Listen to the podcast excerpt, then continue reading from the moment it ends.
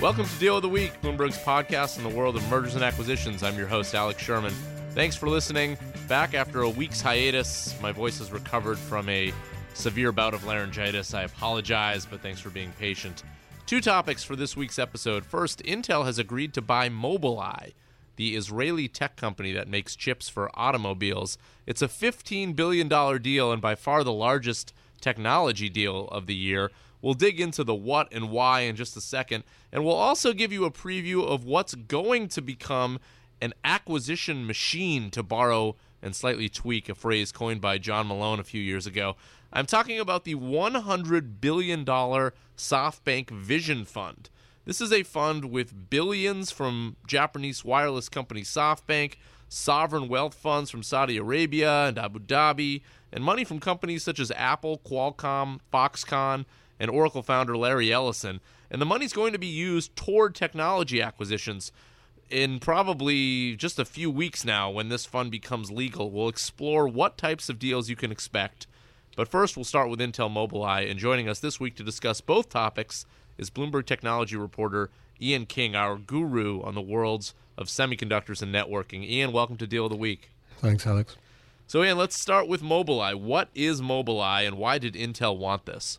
Okay, well, as, as you said, it's an Israeli chip designer and software maker. Basically, its products are aimed at allowing vehicles to see the world around them, you know, things like automatic lane keeping, automated uh, collision avoidance, basically steps on the way to making vehicles completely autonomous. Um, in terms of why Intel is interested in it, well, as you know, Alex, Intel is interested in getting into other markets. Um, it dominates in personal computers and servers, but historically it's been pretty awful at kind of segueing that dominance into even an entree in, in another in other markets. Um, new CEO Brian Krzanich has said, "Look, this isn't ju- this isn't good enough. Not on my watch. All of these new market opportunities." Um, are going to be something that we are going to be leading rather than just trying to play catch up with other people. And automotive is, you know, 70, 80 million units a year, but more importantly, tens, if not hundreds of dollars of semiconductor content in those vehicles, making it potentially an attractive growth market for Intel. Well, it's interesting that you point out that Intel wants to be the leaders in these growth markets because actually Intel seems to be sort of behind the curve in an acquisition mode, at least in this market. This follows Qualcomm buying NXP, which was to get into the automotive market, and Samsung buying Harman, same deal. Is this deal a response to that, or is Intel really sort of trying to be the leader here? The analysis post announcement was that this was Intel acknowledging that its in house efforts just hadn't been good enough, hadn't been progressing quick enough, despite what it had been saying publicly, and therefore that this was essentially a defensive move, a move aimed at trying to play catch up. Kind of an important thing to note here, though, is that most of the chips that are used in vehicles today are based upon ARM Holdings architecture, not Intel and Intel was really at risk of not being central in terms of what its potential customers wanted. And those potential customers, whether it's BMW, whether it's Toyota, they don't want you to turn up and say, "Here's a processor, please stick it in the car." They want, you know, what they call a platform or a solution, which is software, sensors, processors, memory, everything, so that they can basically just plug it into their vehicle and have it do what they want it to do. Intel really didn't have that kind of soup to nuts solution or platform, whatever you want to call it. So this really makes sense in, in terms of a technology perspective, but in terms of where they were, it's probably an admission that they were a little bit behind. So just so I'm clear, what are the other predominant platforms that are out there now? ARM, you mentioned the ARM architecture. Is that is that sort of the platform you're talking about, or, or are we talking that's about? The, yeah, that's the fundamental underlying technology uh, because uh, as you know if, if you're making if you're a technology company then do you go with a technology that everybody else is using so that you can take advantage of everybody else's learning, which is what happens with ARM, or do you do it yourself? So there are some companies that are trying to do a little bit themselves, but basically all of the existing suppliers, the Freescales, the NXPs, the Texas Instruments, the analog devices, have all started to move towards using these ARM-based designs. And right now, you know, Intel, Qualcomm, Nvidia, all of the sort of digital companies that talk about automotive so much really aren't much of a presence in automotive. the vast majority of the market is still with those kind of old school chip makers, and they're all basically using ARM designs and very little Intel in there so far. Was this a surprise deal that Intel would buy Mobileye? Well, there are a number of elements there. Um, Intel historically has had a very strong connection with Israel. It has a design bureau there, it has a factory there. Very important executives within Intel and uh, have come from that community. So there's a there's a, a, bias towards Israeli engineers within Intel, and, and that's actually served the company very well. So that's a logical hookup in a way. What was happening with Mobileye though was kind of interesting because they were one of the initial kind of you know blue-eyed children of this market. Everyone was like, "Oh yeah, look at what they're doing; it's exciting."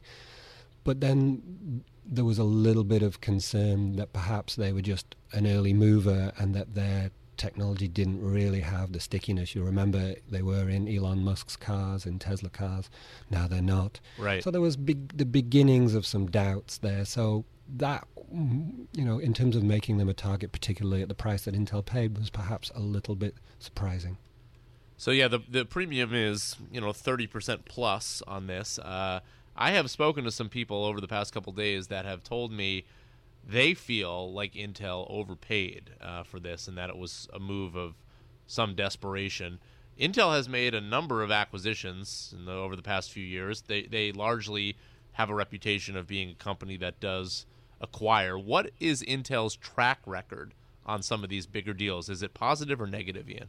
It's hard to be polite about this, frankly. Um, they've essentially destroyed capital with many of their um, acquisitions as you know, you and I helped our colleagues report Alex on the fact that they just basically sold McAfee back to private equity. McAfee was, you remember, going to be the company that would secure, you know, secure chips. We'd build security into everything Intel did, and everything, would, and that just didn't happen. Um, historically, as well as you know, they've tried to get into the mobile phone business with little or no success and masses of losses. So you know, the, the jury is still out on their biggest acquisition, which is the Altera deal, which was done a couple of years ago.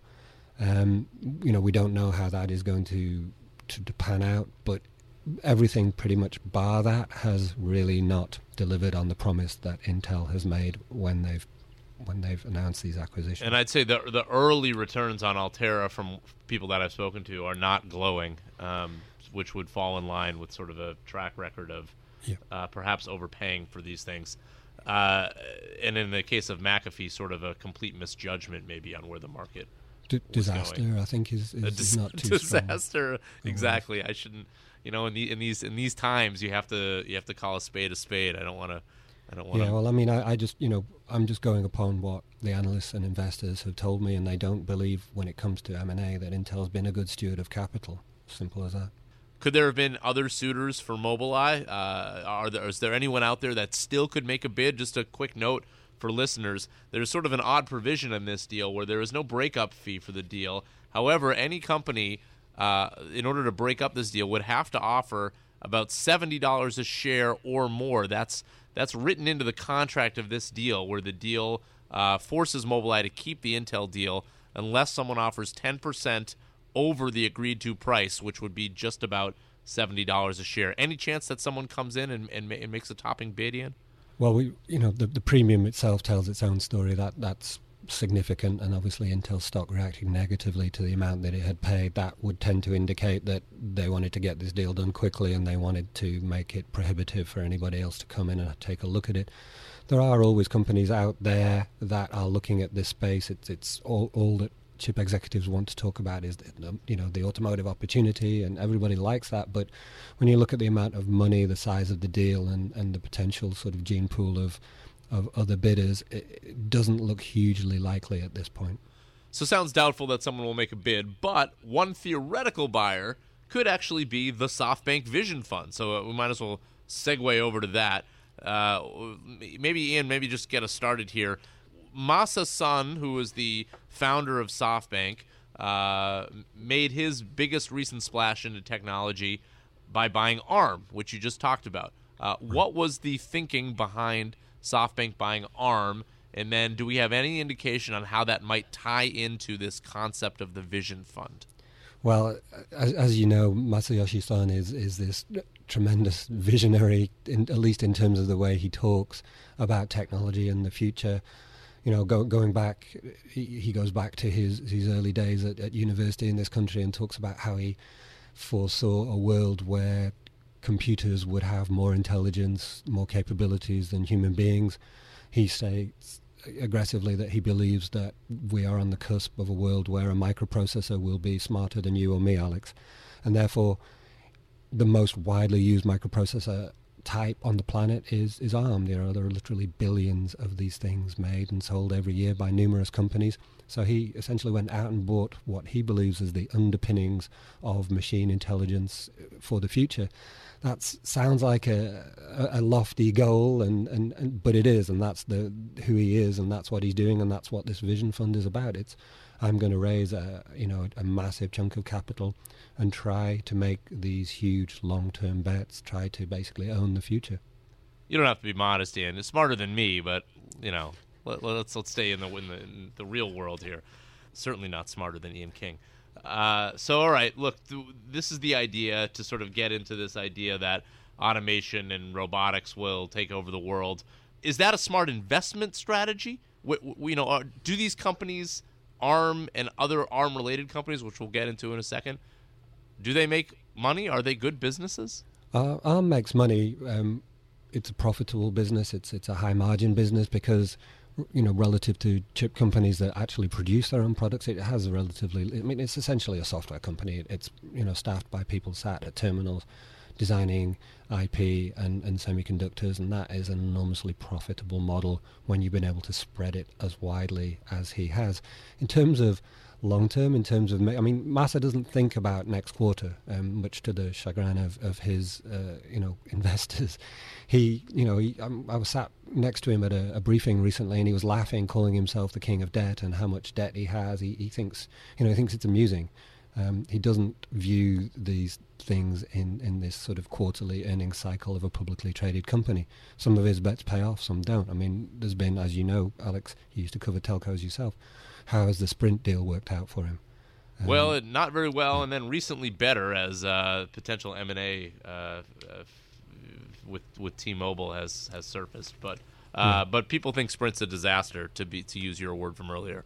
Right, and and that's that's who he is. I mean, he he's not scared at all to make these long term bets to just kind of throw it out there.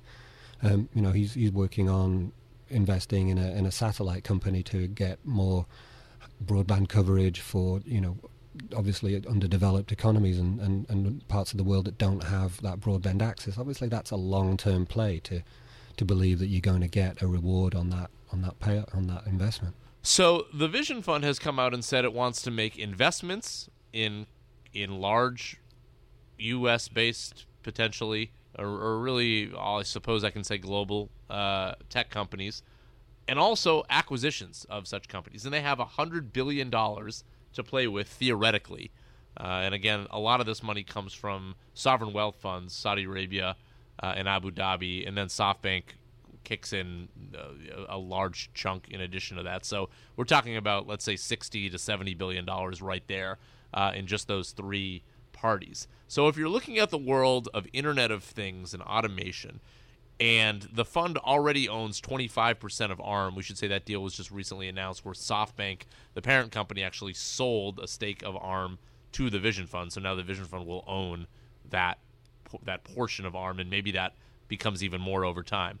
What companies fit ARM, Ian? When you're thinking of this world, you can say individual type, individual names, or just types of companies. But what should investors be thinking? when they hear, okay, these this is the guideline for what we want to invest in, and we already have the ARM platform. What makes sense? Yeah, I, that's, I think that's a very good question, Alex, because focusing on ARM is, is going to be an important guide. And this is where, you know, Masayoshi-san has to think tactically as well as strategically because the value that ARM has basically is that it's Switzerland, that everybody uses it. You know, competitors like Qualcomm, like Intel, like Texas Instruments, they'll use ARM. And the basis of their decision to use ARM is that it's an ecosystem that everybody contributes to, everybody profits from. If it were to be owned by Qualcomm or by Intel or by TI, then that value is destroyed overnight. So if he goes out there and buys one of ARM's customers, say Texas Instruments or you know analog devices, these are companies that compete with ARM's customers. What are, how, are the, how are ARM's other customers going to receive that? Of course, no matter what assurance is given to them, they're going to believe that the company owned by the same owner is going to get preferential treatment at the very least. So that's something that he has to be very careful about. So we should be, I think, looking at ARM's customers. It's possible that he believes that he can pull that off, but you have to think, and I've spoken to people at ARM and, and in the investment community who believe that he can't really do a deal for one of ARM's customers. So therefore, we would have to sort of look upstream at the device makers, at companies that actually produce um, and make the devices that house the chips. That might be more along the lines of what Masa might be able to pull off. So, in that world, what are we thinking could be an investment or an acquisition among the device makers? Yeah, I mean, Internet of Things is this beautiful marketing term that's been foisted on us, but basically it means any company that's out there that is putting connectivity into an everyday vi- device. So Internet of Things now includes Carrier, the air conditioner maker, because guess what? They're connecting, you know, their their air conditioners that are going on your roof. It, it, it includes, you know, automakers are now Internet of Things companies. I mean, the, the General Electric yeah, would be an Internet of Things company. Exactly. Yeah. I mean, and, and there's so many of these companies are, are looking to rebrand themselves and refocus themselves and move away from that, you know, historical legacy of just making fixed devices to, to being part of this connected world. And that basically it's a sales tactic.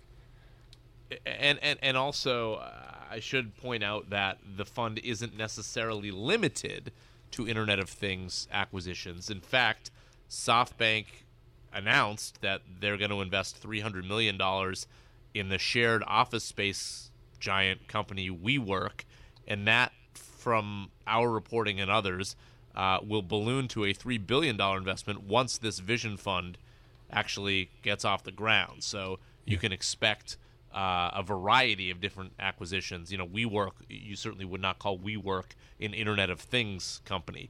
Uh, No, so- that's absolutely right. And if you look at some of the partners, for example, the investment arm of Abu Dhabi, Mubadala, they already own a chip company. They alre but they own chip production facilities, which other chip companies use to make ARM designs.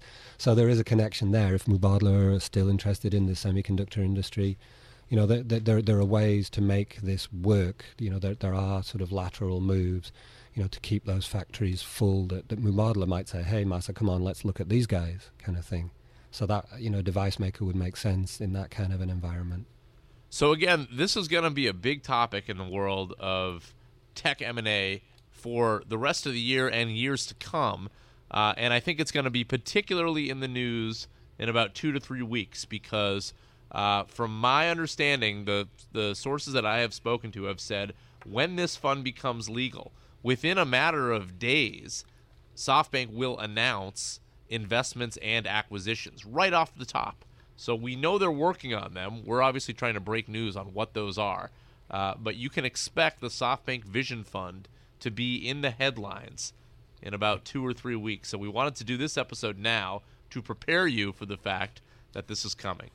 That's exactly right. And we need to listen to what Masa said directly. I mean, he, I asked him when he was sat at the table with us, what are you going to do? And he said, oh, I'm going to act quickly. I'm going to do one or two big deals. And like, what do you mean by big? Well, you know, multi-billion, 10 billion, maybe bigger deals. And then a few kind of medium-sized deals. What do you mean by medium-sized deals? Well, you know, the billions range. And then a, a lot of smaller deals. So the man has already got his targets lined up. And he has a 300 year plan, Masa-san, That's for right. SoftBank. That's right. That's it for this week. Thanks again for listening. You can catch all our podcasts on iTunes or on the Bloomberg Terminal or Bloomberg.com or any app you use to listen to podcasts. And please rate and review the show on iTunes if you have a spare 20 seconds. It helps other people find the show, which I personally appreciate. And if you have a topic or guest idea, feel free to tweet at me on Twitter at Sherman4949. Thank you to Ian King, Bloomberg technology reporter, uh, for joining us. Ian, where can people find you on Twitter? So at I-A-N-M-K-I-N-G. Ian M. King at Ian M. King. See you next week.